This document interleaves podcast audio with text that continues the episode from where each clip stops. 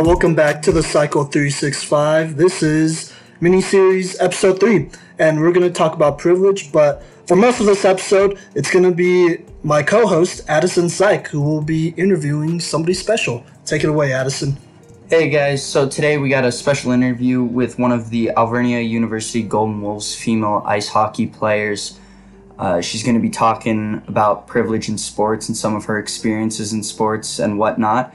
So why don't you go ahead, introduce yourself, tell us about your favorite sports memory as a kid, favorite uh, sports memory that you took part in as a fan, um, as well as uh, as an athlete, and then you know potentially some sports you played as a kid and what uh, sports you play now.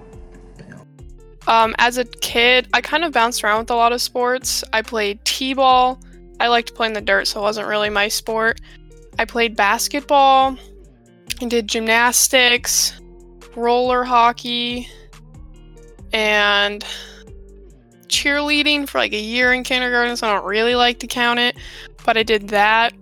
The sports I play now, I mainly only play ice hockey. For my senior year, I was going to attempt to do track. That one didn't work out because of coronavirus, and I probably for the best because I'm not very good at track. and my favorite sports memory as a fan I'm a St. Louis fan, so obviously last year when the St. Louis Blues won the Stanley Cup, that was the highlight of my entire fan career. I actually cried and then bought as much of the Stanley Cup merch as I could right at midnight. So that was the best. I dropped like a hundred dollars. It was beautiful. And then probably as an athlete, um, actually would probably be last season previous season for my hockey team, we were in playoffs and we were bottom of the league basically all season. We were kind of the underdogs. We were the only American team in the league. And we beat one of the teams that we weren't expecting to beat. And it was such a crazy game. Absolutely loved it. I think we won 1 0. It was, it was amazing. That was probably one of my favorite moments. Yeah, I remember because Jasmine and I uh, played at the same academy a year, uh, two years ago, and yeah, it was amazing to watch. I was part of it. Sadly, it's not my favorite sports moment I witnessed, and but it was definitely nice seeing guys come together and something great and make a big push into the playoffs.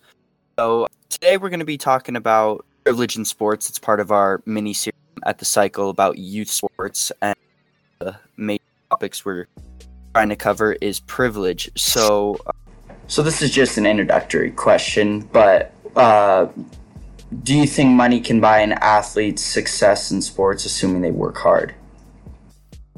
To an extent, I would say yes, because money buys you opportunities that you maybe couldn't afford say you didn't have it starting just like for my personal experience ice hockey I have the privilege of being able to get ice time about once a week with a private coach, and I, that really helped put me above a lot of people because I was able to put in a lot of effort on the off ice. I wouldn't say I have like stacks on stacks, but I obviously know that some people that I'm friends with who can afford a lot more of that, they're able to work a lot harder and provide more opportunities, which is giving them a, a step above people who wouldn't be able to do that. Because I have some friends in Idaho where they can't get ice all year long, all year round, and that kind of it hurts them because getting on the ice is the main reason hockey players are able to get better. Because you can do a bunch of off ice training, but until you can put it together on the ice, it's not you're not going to be able to pull it together. And so, yes, money can buy success in that area of can you afford to get better things to get better? And having more money can get you on a better team. And it can get you better opportunities better tournaments more exposure and kind of just builds on top of each other. Would you say that applies to more sports than others or is that just an all-around sports thing? I think that's kind of an all-around sports thing. I'm not as familiar with other sports in that aspect on what they do but i think obviously if you can afford to play on a better team because better teams usually cost more money? I think yes, because lots of like baseball teams, softball teams, soccer teams, you have more money, you get to travel more, you get better facilities. I think if you can afford to pay more, you can and if you want to get better, it's going to pay off in the long run. Yeah, I agree. So let's talk about buying your way onto a team. Are there situations where the privilege of having money ultimately beats skill? Or do you think that's something that happens often? You know, what's your take? I think it depends on the sport. I know from personal experience, I had a teammate who very much paid her way onto the team, and she wasn't very good. I think there comes a point where it doesn't matter how much money you have. If you don't have the want, the drive, and the skill to get better, eventually you're just gonna like plateau and you're not gonna get any better. Doesn't matter if you have a million or ten dollars, you're just gonna hit a point where unless you can get better, you're kind of done and it doesn't matter how much money. Because I had a girl, she paid lessons for private coaches. Her parents did so much to try to get their kid to be better, but she kind of just peaked and it wasn't a very good peak. So, I mean, I think to a point, yeah, money isn't going to buy you, money can't buy you skills. It can buy you opportunities, but it can't give you it. Do you think it's necessary for athletes to have access to great equipment or training opportunities to get better? Is it an unfair advantage for athletes who don't have those things, or is it just one of those things where you gotta get better with what you have and it doesn't ma- make a difference as long as you're willing to work for it? Yeah, I think to an extent, like you don't have to have like a top tier facility to become the best athlete. Can it help? Probably, but it's not it's not everything. Like I maybe would go to two camps a summer, if even. Like the past two summers, I think I went to like one camp and it was mainly for college exposure versus skill. I think skill camps are great and they work for some people and if they have the money to go to it, I say go to it. You make great people. But there's nothing wrong with lots of athletes I know shoot pucks in their backyard, do workouts at home, or go to their local gym. You don't need a top tier facility if you can get on the ice once a week. Just go to public skates, which is probably like $10 or a stick and puck. All little things are stuff that you can do to get better, and you don't have to go to a $10 million facility to get all of that. You can just do it in your community. So I know I don't think that you need to have all those things. Can they be benefits? Sure, but it's not doesn't make an athlete by what equipment and how good it is and I've been wearing the same pair of skates for 4 years and I don't have the newest skates and having the newest skates doesn't make me a better player. So I really do think to make a good athlete is they're able to work with what they have and that's what makes them a good athlete. Yeah, I've seen I've seen that in my experience. Not sure how much you've seen of it, but um, I, I've definitely seen some kids with the top end gear all the time, uh, thinking that makes some, and you know, blaming the equipment and all that. And then I've also seen some kids with not as nice gyms either. Like you can attest to this. Our academy gym was uh, not super super nice and fancy like some of the other teams there, but it was kind of grungy. And as long as we were willing to work in it, you know, I don't think it made much of a difference. It it got the purpose across uh, to the academy. So, so, in your experience, seen more athletes seed who had financial advantages over others, and that's not just a test to, you know, St. Louis, but the, la- the last couple places you've played as well. Um, for sure. So I played AAA for a year, and I financially AAA is a very expensive league to play in just because you're traveling all the time and it's not as an academy where you like pay a big fee and they pay for your hotel and all that. You have to pay for travel fees, tournaments, and all of that. And it was hard because I obviously couldn't financially maintain that. And I loved playing AAA because of all the places we went. You, it was high exposure tournaments. College scouts were always there, and that did give a lot of the girls the advantage who got to continue playing AAA longer than I did. And from some of the when I went to Idaho, there was not a very we didn't go to too many high exposure tournaments because financially the team A couldn't do it and the girls also had never been in tournaments where they even could do that.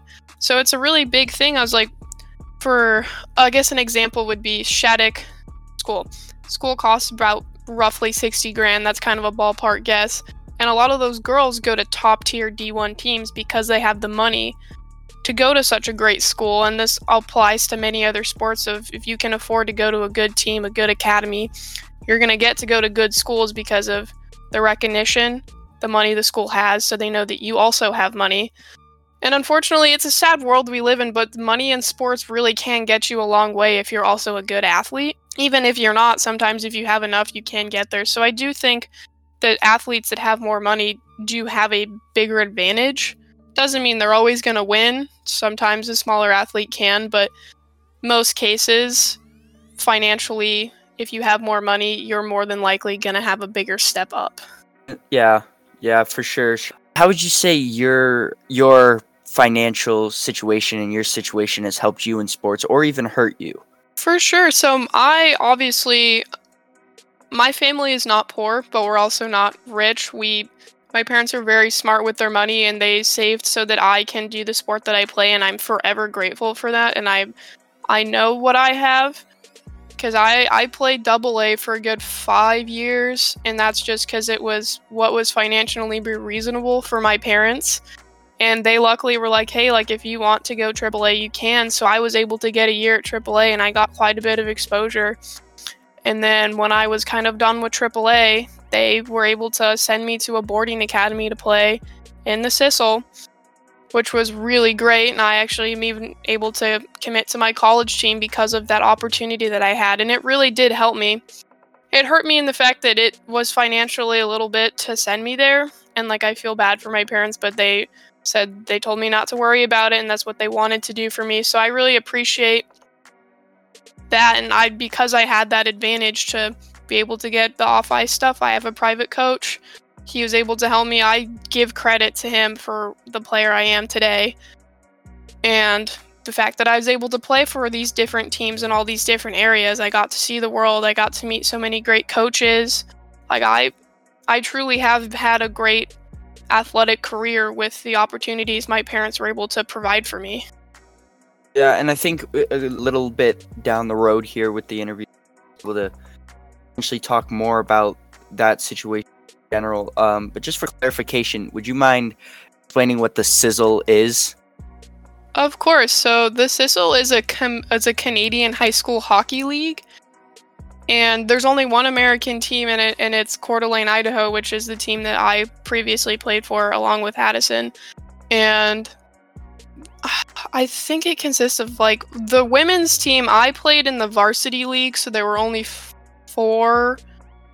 I think this year they had five girls teams, and then there's like prep, and then along with the boys, there's like Bantam varsity. No, there isn't Bantam. There's prep and varsity. I think this year they're actually combining all of them, but there's a men's league and a women's league, and it's all Canadian hockey, and it's all over Canada. So we played more in like the West Coast area of it, but it's just a Canadian hockey league. Sizzle is basically just CSSHL, which stands for Canadian Sports School Hockey League. Yeah, feel free give it a look, um, especially for those that wanting to join a highly competitive league. In your experience, how big of a role does favoritism play in sports and why? Uh, favoritism, it's a very big role in sports, and I've had personal experience and I've also seen it. So back when I played youth basketball, um, I was I've it's a double-edged sword favoritism. I was one of the favorites on the basketball team, so I got a ton of playing time because I was the favorite and I worked the hardest. But I also saw it and I felt so bad for a lot of the girls, and I was probably like 10 that a lot of girls didn't get playing time because I was always out there. And I had asthma at the time, so I used to fake having an asthma attack so that I'd get taken off so that other girls could play on it because I felt bad getting that much playing time. And I've also seen it when I went and played in other leagues. When I played hockey, a lot a lot of this comes down to like the coach's kid, and that's a really big stereotype and I feel really bad for a lot of coaches' kids because it's usually not their fault. But a lot of coaches' kids gets played over other kids, and this happened in my um, my younger brother. He plays soccer, and that happened a lot in his division. Is certain kids if say maybe their parents donated a bit more money to the team or their parents were always helping out their kid would usually get more playing time because of outside forces kind of pushing coaches to maybe play their kid a little bit extra because their parents doing this and they want the parents to be happy. And it happens a lot in a lot of younger teams when there's a lot of heavy parent involvement. I've seen it on my boyfriend's younger sister's softball game. There's a lot of parent involvement and that kind of sometimes lead to a certain player getting more playing time than another one, which is sad because it shouldn't be happening because they're all little kids and they don't really know what's going on because it's more of a parent thing versus like a kid thing. So would you say you have been on the short end of the stick when it comes to favoritism or the long end? Um, I mean both. I've observed it in hockey and I've been on both the good and the bad side. When I played actually just this previous season I was one of the favorites on the team because of my coach and I got more playing time. Not that I didn't deserve that playing time, but I got it because I was more of a the coach really liked my ethic, my work ethic and he really liked me. And some other girls like they struggled with understanding why they weren't getting more playing time and my previous season I didn't get as much playing time because I wasn't the coach's favorite and she preferred other girls and played them over me and I've seen it. And if I was, I'd watched other girls not get playing time because maybe they didn't work for it, or maybe the coach just didn't care for them as much. And it's hard to really say because I don't know a coaching mentality, but I've seen it from I was the favorite to I wasn't the favorite, depending on which team I was playing or what season it was. Gotcha. Um, so you kind of touched on this. Who do you think has the majority of influence when favoritism is involved? I think it truly depends on the circumstances and the age level. To younger kids, I would say parents have a really big effect on favoritism just because parents are so involved because their kids are still very young. And then when you get to, say, my age and like teenage years, it becomes more of the coaching staff and like how the players act. And I also think it could come to a financial standpoint also because how much money is a parent giving to the team? How much does a kid have like a scholarship or a discount? So really how much are they putting into it? So I think it can kind of come you can break it down into parent influence, financial and just like coaching staff. Have you had experience with people outside of the coaching staff controlling slash influencing what happens on the team? Uh, yes, I would say I've had personal experience with that. So last year, I was actually the captain of my team, and I know my coaches would always come talk to me a lot because a lot of like captains or players on the team are the one who interact with the players the most. So we see what the coaches don't see. And I know coaches would come up to me and ask me how everything was going, and I would say that I had an influence on how certain things played out from what I saw in the locker room and what I saw on the ice because I had a different perspective than the coaches did, and some things that I would say to them would kind of alter a decision maybe they would make, whether it comes to like a player's attitude off the ice and all of that kind of played a factor. And I think that yes, like players can really affect that depending on like how have like favorites have a relationship to the coach and things they say carry more weight than say another person came up to a coach or something like that. Yes, um, completely agree. Now I know a big issue sports is captaincy, uh, because you know, people are debating what's too young to start captaincy. Are they old enough? Are they responsible enough to take on the upper roles of being a captain? And oftentimes, being captain, you're the best player on the team or you're the coach's favorite or something like that, which said that that's the wrong way to, you know, choose a captain. What would you say would be kind of the right way to choose a captain and when age wise or level wise should you be choosing captains? Honestly, that's a really great question because it's a really it's kind of a hard age to determine because it really depends on like the team and the character dynamic and like I would say probably shouldn't start it until at least high school, I think is truly a great time to start it because at that point you start to learn to better like respect your peers because you've been with them for a while and you understand them. Because I think little kids or younger kids, I especially middle school, are kind of like on like the tipping point of like understanding captains and not really understanding it. So I think like waiting till high school is probably the best age because I truly never knew it because I was never a captain until my senior year. It's a it's a lot to put on a kid because not only do you need to keep your coaches happy, you try to keep your team happy. And I unfortunately didn't really get assistance my senior year just because we went through like three different coaching changes as a bit of a rough season.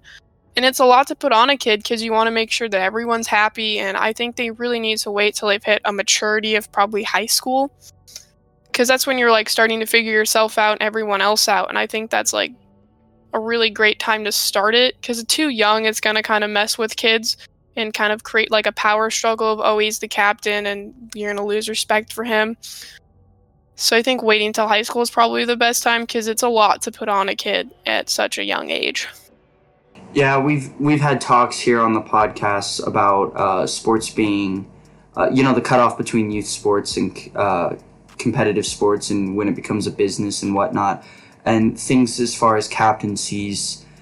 Uh, there's an argument to be set uh, for, you know, not starting captaincies until sports become a bigger deal. Like kids are getting scholarship offers or have the opportunity to go and make that jump to professional sports. So some might say it's high school age. Some might say it's after high school and you have to wait until college. Uh, how, how would you speak to something like that?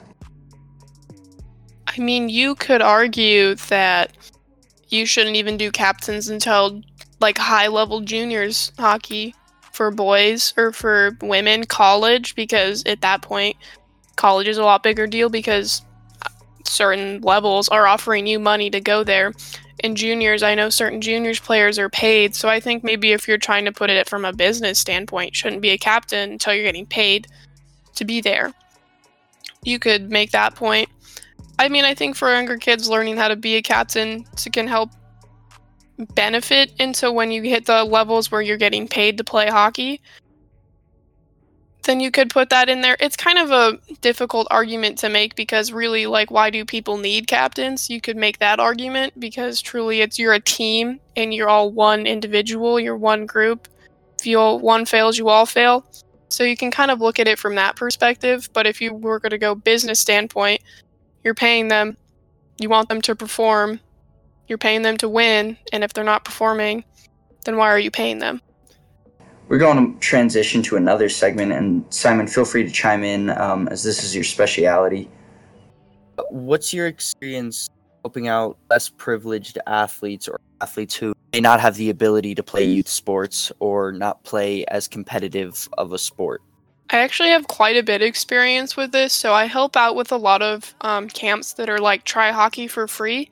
And it's my absolute favorite thing to do because I love seeing kids get all excited to put their gear on and i always go and help parents since a lot of them you, there should be classes for putting on hockey equipment because I've had to sit there and help parents. They're like, "Oh, I can do it," and I'm like, "Okay, well, let me know if you need questions." And they come up five minutes they're like, "Yeah, I don't know how to do this," so I always help them put on their gear, and I always take the little kids out, and they love hitting the pucks around and skating, and it's so cute to see how much those kids love it, and it's always so heartbreaking when the parents like, "Yeah, like I wouldn't be able to do this if this wasn't for free," and it's really sad because like this unfortunately hockey is a really expensive sport and a lot of people can't do it because of the price on it. So i absolutely love those like days when it's a try hockey for free and these kids get to go out there and just try the sport that i love the most and they have such a great time with it.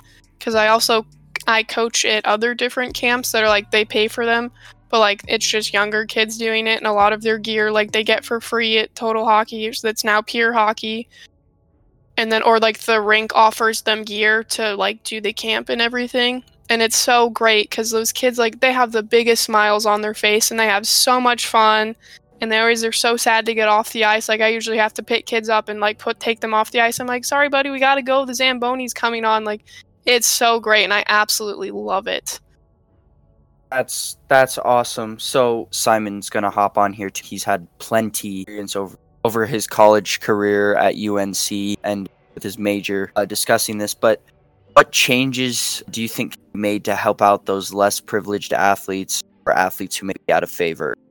It's, I think, honestly, there should be like donation programs to help families that can't afford to put their kids in sports. Because obviously, lots of studies have been shown proving that like putting young kids in sports helps like focus their energy. It gives them an outlet. Like they kids need something to do that with. And especially as kids get older kids in sports are more likely to stay out of trouble. That's been shown in a lot of things. And i think something that's being done my hockey team personally we actually just partnered with the royals youth hockey program in reading pennsylvania. And it's a youth hockey program that helps kids learn how to play hockey. And it helps for kids just so that everyone can do it and it's affiliated with an ECHL team, and it's really great. And it's like helping young kids get to play the sport who usually wouldn't be able to. So I think big programs like that should. I know the Blues do it. They have the Little Blues program. So like just big programs helping sponsor these things so younger kids who usually couldn't afford it like get to play the sport that they want to play, not just for hockey but for every sport. Yeah, Simon, do you wanna do you wanna touch on that too? Yeah, for sure. Uh, first off, I love everything you're doing, Jasmine. That's awesome. That's awesome to hear that there's people or athletes like you that give back to the sport because that's always what is needed, in my opinion. Uh, second off, yeah, I do have a ton of experience working with kids who are underprivileged, mostly because I was one of those underprivileged kids. I guess still a little bit am.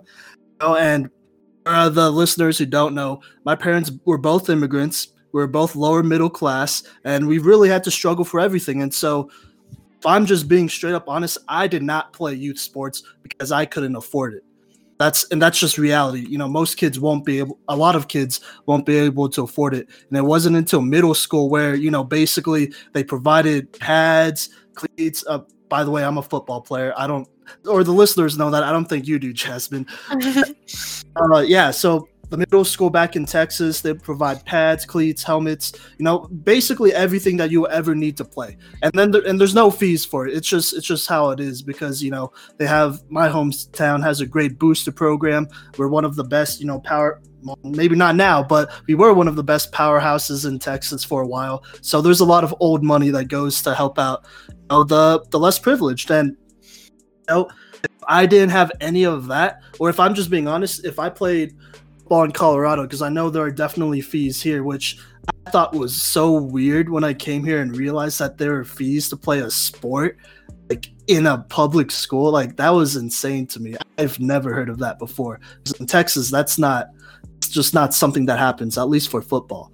So I if I'm being honest, if I grew up here in Colorado and I, that those were the type of things I had to face, I probably wouldn't be playing sports at all, just because that's just not just not doable for me, you know. And plus, there's traveling and stuff like that, and I know there are some middle school teams here that don't even have buses to take them to games and whatnot, and they all got to travel on their own, which in it in, in itself is a whole nother problem because, I mean, as much as you want to think that a parent or parents or family can be reliable, you know, you never know the situation. A lot of there are definitely plenty of times where the situation is is terrible and it sucks and know this is just this is the last experience I'm going to bring up, but last three years of college, I've had the opportunity to coach this team up in Greeley. Uh, shout out to them, Heath Middle School. You know, it's they're they're a group of tougher kids, I would say, from a tougher community for sure. A lot of immigrants like myself, a lot of people of color, lower class for sure. And look, this is a team that, financially speaking, they were not going to be able to pay certain fees that our league that we played in, you know, put on us. So we would have fundraisers and stuff to help them out because the community knew the value of getting kids off the streets and then onto the field. And what? It was a big deal because for, for people who don't know, Greeley, outside of the little college bubble that is my university, Northern Colorado, uh, it's, it's pretty ghetto. You know, once once the street signs start turning into actual names and not numbers, that's when you know you're you're uh, you're in a tough spot. And so, but honestly, a lot of these kids grow up with uh, family members who are gang members because they have to. Of these kids grow up with uh, you know parents who have to do some certain things to pay the bills, and it's because they have to. And you know what? That's just how it is. And honestly, it's it means a lot to these kids for other people to help them out because that means we're putting them on the right route to not only you know get off the streets, but potentially use the sport to get out of their community and whatnot because no offense but there's probably there's always a better spot you know? There's always a better spot where you could grow a safer spot uh, a more secure spot and you know, with that squad we did end up going undefeated all three years championships all three years. Never lost a kid to the streets which was a first in in probably school history which has been around for a really long time which is sad you know, it was a great first step, and that's just the power of sports, you know, getting these kids on the right track. I do know a lot of these kids still, and I do have friends who coach at the high schools that they've all been, uh, you know, signed to and whatnot, and I think they're in great hands. That's really amazing. Thank you. A good job, Simon. I know you've touched on that before. I haven't heard it as in depth as that. That's that's really great, and you know, I'm sure you did a big role in the great job. And I know you're applying for some positions to help other kids out, m- maybe more at the high school, middle school level. But anything specific you guys did that kind of helped helped you guys in your success uh, over the last three years, or was it just nothing new? Just sort of the staff did it. Uh, I would. It, would- that was at was that at me, right? That was at you, Simon. Yeah.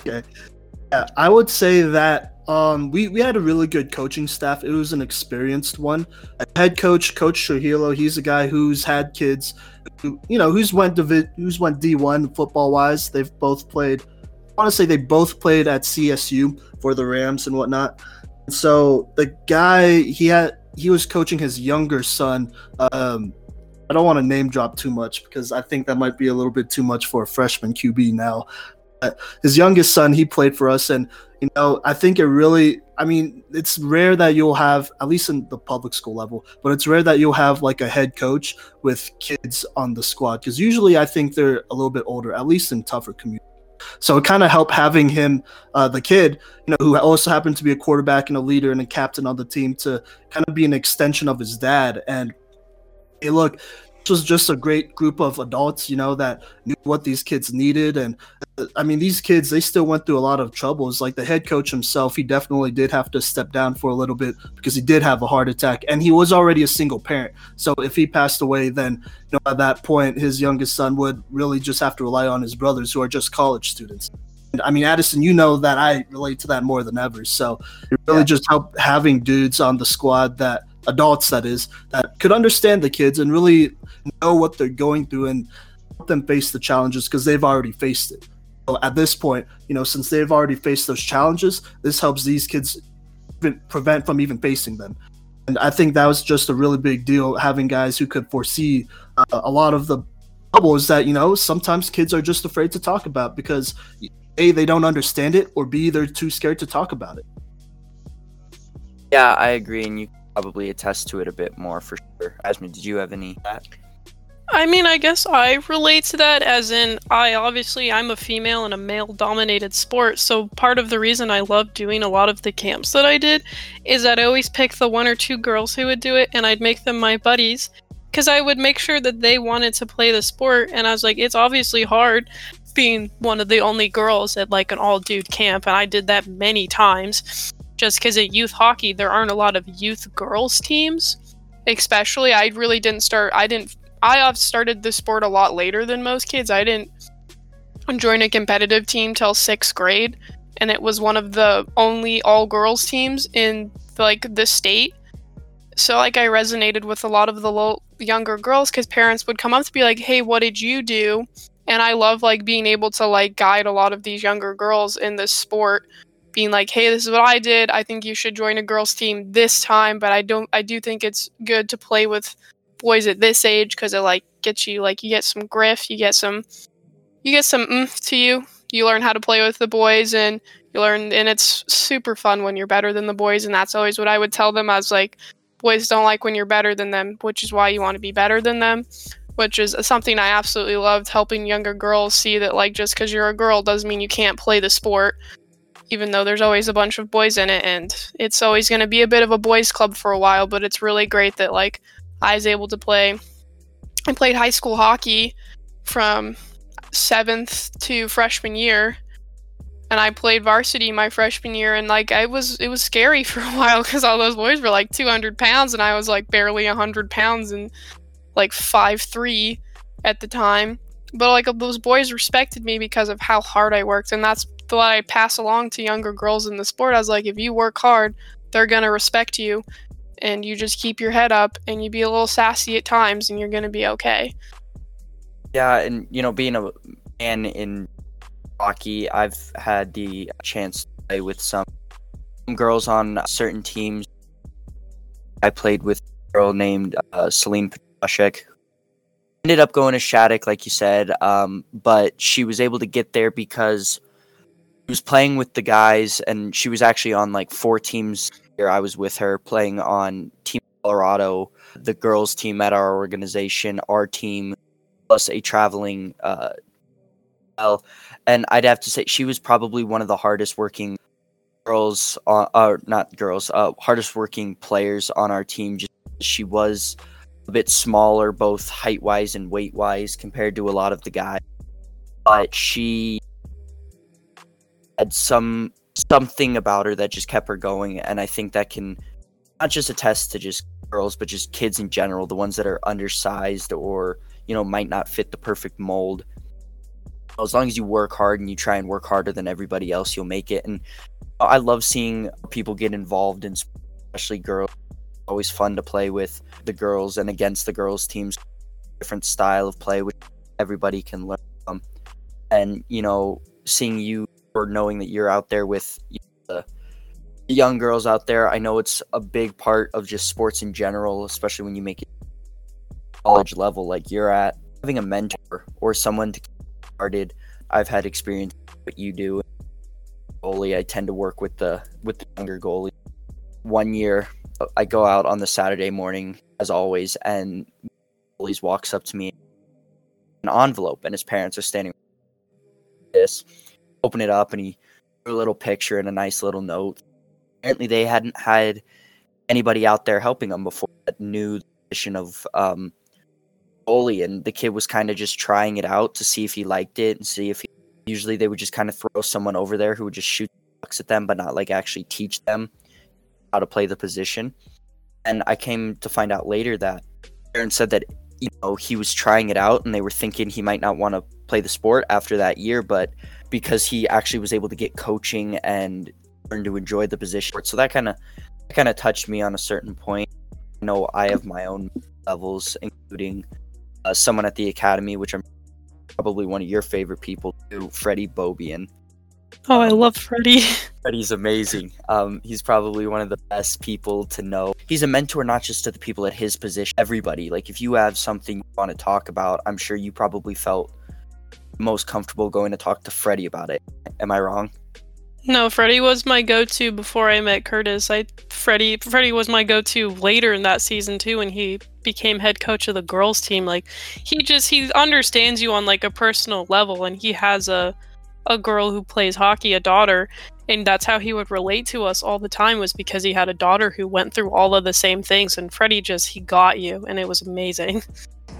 Yeah, Freddie's like one of those guys we'd love to get on the podcast and he's a good mentor for everybody and in all levels of sports and i'm sure you working with young girls in hockey being a girl who is successful in hockey you know leads to them wanting to be the people that want to stay or the kids that want to stay in their sport because they see a positive role model uh, in that in that environment and they love getting around those types of people um, and i think both you and freddie both have the same kind of effect on on the people they work with and so forth. No, I agree. Like it's really great to like be a mentor for those kids cuz I truly think every athlete they have that one really great coach that really just changes their life. And for me it would be my private coach Rick Zombo. He, I just started. He's I asked my coach I was like what do I need to do to get better and he told me I needed a skating coach and I found Rick and he truly changed how I am as an athlete and how I like teach younger kids because I take what I learned from him and I just pass it down to these younger kids because I it really does just take one coach to really change an athlete's life. Yeah, for sure. And before Simon jumps in, is Rick Zombo uh somehow related to Dominic Zombo? Yes, that's his that's his son. Okay, so his son played at Omaha, Nebraska, correct? Yes. I had a mentor by the name of Ryan Massa at University of Nebraska, Omaha. He was kind of first high level coach besides Freddie that had been working with me, and I took a liking to him, and he was a big step in my development, and and I still I still stay in contact with him. Athletic mentor, but life mentor. Kind of like what Simon was probably. Um, so I'll let you hop back in, and kind of talk about that a little bit more, Simon. Yeah, no, for sure. No, I definitely think having that one good coach that understands you or attempts to understand you is really important for a lot of kids. I, I, mean, I'm not trying to brag and say that I was that person for kids, but you know, I'm sure I was. And you were one of those guys, you know, feel free to straight out say it. You know, there's nothing wrong with a quick Yeah. analysis. Feeling like you might. Uh, yeah, for sure. I mean, yeah, I, I'm sure I've helped some kids, you know, but I mean, that's just part of the job of coaching, I think. And I think a lot of younger coaches, for sure, maybe it's just a generation gap, definitely value relationships a little bit more than, you know, some of the old heads. And that's not to say all old heads are heartless. It's just, it's just, that's just what I've seen, you know. And maybe it's because I've been around plenty of college kids who are aspiring coaches as well. So that's, that just might be it you know but yeah no i think having someone who could relate to kids is super important because most of coaching is just relating to that kid and figuring out what he or she needs to get done to get better. And you can't i mean you can't truly help out a kid without knowing what that kid needs. And i think that's pretty obvious that goes without saying. You know i am am somebody who studied to PE and health teacher, and that's just because I've had great PE and health teachers uh, in high school and middle school that really inspired me and helped me out, and uh, you know helped me push through things not only on the field but off the field for sure. So I think honestly, any adult or anybody could be somebody who could help kids and push them athletically or in anything in life, you know. And so I think since that's just as, as important off the field or out of a sport, then it should be equally as important, if not more important, in a sport where you're working with that kid. Maybe more than some parents see their kids sometimes. Yeah, for sure. And I mean, I'll just I'll just kind of leave it at that here. Um, I mean, real quick, is there anything else you kind of want to talk about? Uh, yeah. Here, I was just going to ask one more question, but uh, Jasmine. So you did talk about working with little girls and whatnot who want to be hockey players, but in, in your opinion, you know, in your opinion, what would be the first step at helping you know girls want to be hockey players get more opportunities? I think it really starts with just showing them that there are lots of girls hockey players in this world and it's not just me that they see that it's it's a whole community that these girls can see and they I think getting them to meet a bunch of other girl hockey players. I know I did a camp in Missouri so we have this camp called Synergy and it's run by Jamie Rivers. And I remember one of my favorite camps we did it was an all girls camp and it was run by a bunch of like Olympic players. It was run by I don't know if you're familiar with the Dunn family, Addison. It's a big hockey family and it was run by Jincy Dunn who's a former Olympian and plays for Ohio State and like a bunch of really big names in women's hockey world. And it was so cool to me to see that all these girls that were came from a place like me were doing such great things. And I think that's how you really start showing younger girls that they can do it because there's so many other people before him that who before them who did it which i think is a big inspiration. It was a big inspiration for me personally getting to see all these women who were doing everything that i wanted to do so i think that's really how you start is just by showing them that it is possible and if they want to work for it and that's when you give them the opportunities to be able to achieve that Yeah, for sure. I love that. I think honestly, that's just a great first step, you know, into any sport for any kid, for sure. Do you plan to continue coaching young girls in hockey later in life, or is it just a short term thing for you? Oh, 100%. Coaching is like my absolute favorite thing. And I've been so sad this summer that I haven't been able to do it yet because they're finding starting to open up rinks again. And last summer, they actually shut down one of our rinks because they were opening the new one. So we weren't able to do the camp. And doing the camp is my absolute favorite thing. Like, I love coaching little kids. Like, it's the one week in my summer that I look forward to the most. And sometimes the little kids are a little obnoxious, but it doesn't mean I don't love them. And I love just, it's such a great environment watching young kids play the sport that you love the most. And I, it's my absolute favorite thing. And if I could do it forever, I would. That's that's amazing, and I'm sure a lot of people um have had the all three of us have had a plan help out as long as we can. You know, there's a guy that I help out all the time, Al Peterson. Uh, he played Wayne Gretzky, um, and Al uh, Peterson was on the just works at our local rink, and he's one of the nicest guys uh, possible. And he, I've known him forever, and he runs basically all the youth programs or the try hockey for programs, stuff like that. I have guys like that. Um, he always texts me and I want to come help out. And when you have guys like that who are willing, it helps grow the game a lot, and you're always willing to help him out because I mean he helped me out a ton. I'm kind of indebted to him.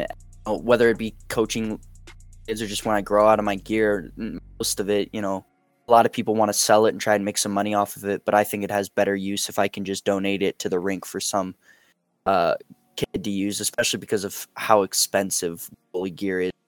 No, a 100%. I actually did that recently. So I have a I don't have as much old gear cuz I wear it for as literally as long as possible, but there was a tournament where I forgot my chest protector. It, my dad did, but I take responsibility because that's what you do if you forget your gear. It's your fault. And I had to buy one at the tournament, and then I never wore it again because I didn't really like it. And then this kid came to the camp one summer, and he was wearing all his dad's old hockey gear, and it was like I think he had a chest protector that like you strung together like it looked like a football one that I just had never seen in my I think 18 years of existence. And I brought him that old chest protector and it fit him perfectly. And I was he's like, "Are you sure?" And I was like, "No, you need to keep it because that is not going to protect you." And it was just it was like my favorite thing to do and I didn't care about not selling the gear. Like I was so happy to give it to a kid who needed needed it. Yeah, for sure. Hey, you know that's amazing. Jasmine uh told me off air that or you're going to start your freshman year at Alvernia. What town is it in again? Reading, Pennsylvania. Reading, Pennsylvania. Okay, so do you mind uh, talking about the college, what it's going to be like, and you know, uh, the importance that like the community service or just the programs uh, will take part in in school? Yeah, I mean, well, I'm genuinely so excited for the school. It has such it's a it's a smaller school because it's a it's a private school, but the community is amazing. They've been sending emails every day. My school emailed me a bag of popcorn and a coloring book just for fun because I know everything's going on. And I could not be more excited for the hockey season. We've my team's done a couple Zoom calls. We've done a few Zoom workouts because it's it's a first year team. Well, this this is going to be their second year, but they're like a brand new team to the school, and the school is so excited about having a girls hockey team. They're putting a lot of money into it. They're treating us really well. I think some like I think we're getting treated like we're a D1 team, but we're a D3 team in the NCAA D3. And I'm so excited. The coach, the coaching staff is absolutely amazing. He puts blood, sweat, and tears into this team. He's the main reason I'm even going to this school because he's such a great coach. And the school's really supportive. They all come to the sporting events. I love the f- the campus is beautiful, and I love the facility that it's in. Because the facility that the rink's in, it's off campus, but it's a big sports complex. So there's a bunch of other like youth sports going around. There's volleyball, baseball, soccer, swimming. There's little kid hockey. Like there's so much that goes on and I'm so excited about it. And a lot of the girls there, I there's only I think probably two of us that are two or three of us that are from far away because everybody else is like a local um, PA kid or like a New England side because there's two of us are from Missouri and then one's from Alaska. So a lot of it's like local kids who are going to the school.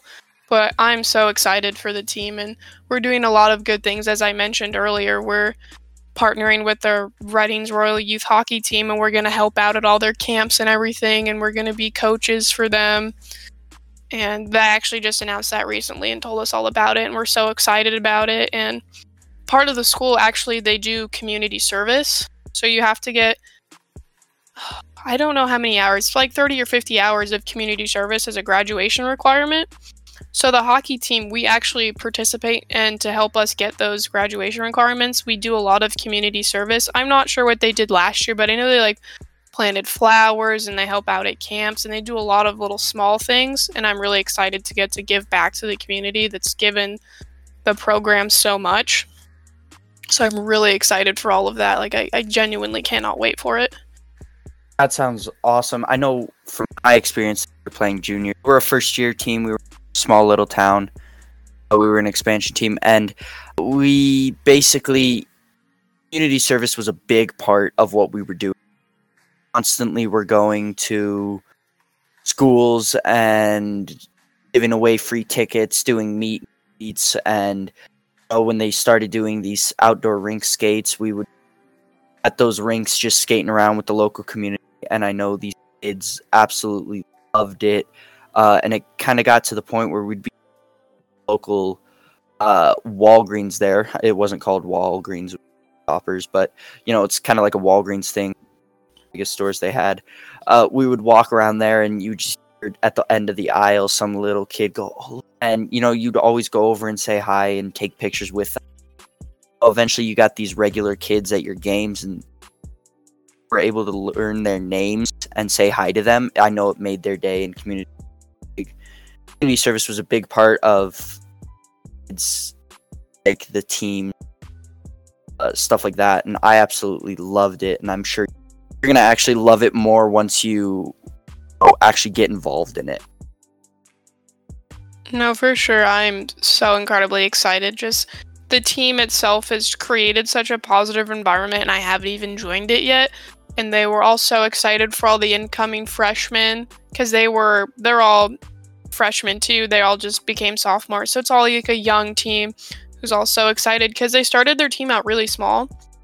So their first season, they only did 14 players, and the coach did it for a reason because he wanted to create an atmosphere of like they're excited for the new people to come in because they want them to feel welcomed and not threatened. Like they don't want a freshman to take their spot, but they want to like have everyone feel welcomed coming in. And it's so incredible, like how the coaches created that, which is why I'm so excited for everything we're all going to get to do. And all the girls are so excited.